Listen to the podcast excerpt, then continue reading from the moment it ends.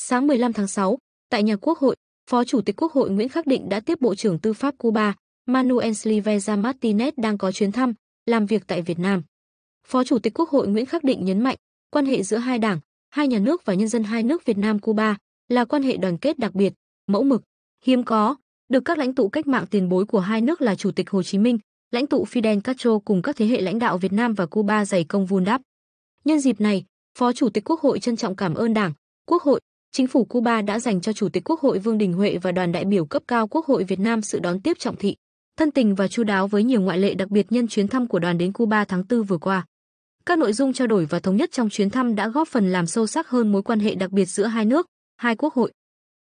Bộ trưởng Tư pháp Cuba chân thành cảm ơn Phó Chủ tịch Quốc hội đã dành thời gian tiếp đoàn và bày tỏ niềm vinh dự được đến thăm nhà Quốc hội. Bộ trưởng Tư pháp Cuba khẳng định, Đảng, Nhà nước và nhân dân Cuba luôn dành cho Đảng, Nhà nước và nhân dân Việt Nam tình cảm thân thiết như anh em trong nhà, luôn không phục sự kiên cường, bất khuất, anh dũng của nhân dân Việt Nam trong công cuộc đấu tranh giành độc lập dân tộc, thống nhất đất nước. Phó Chủ tịch Quốc hội mong muốn và tin tưởng, quan hệ hợp tác giữa Bộ Tư pháp hai nước phải là quan hệ mẫu mực cho các bộ, ngành khác và hai bên sẽ tiếp tục phát huy truyền thống đoàn kết và hợp tác.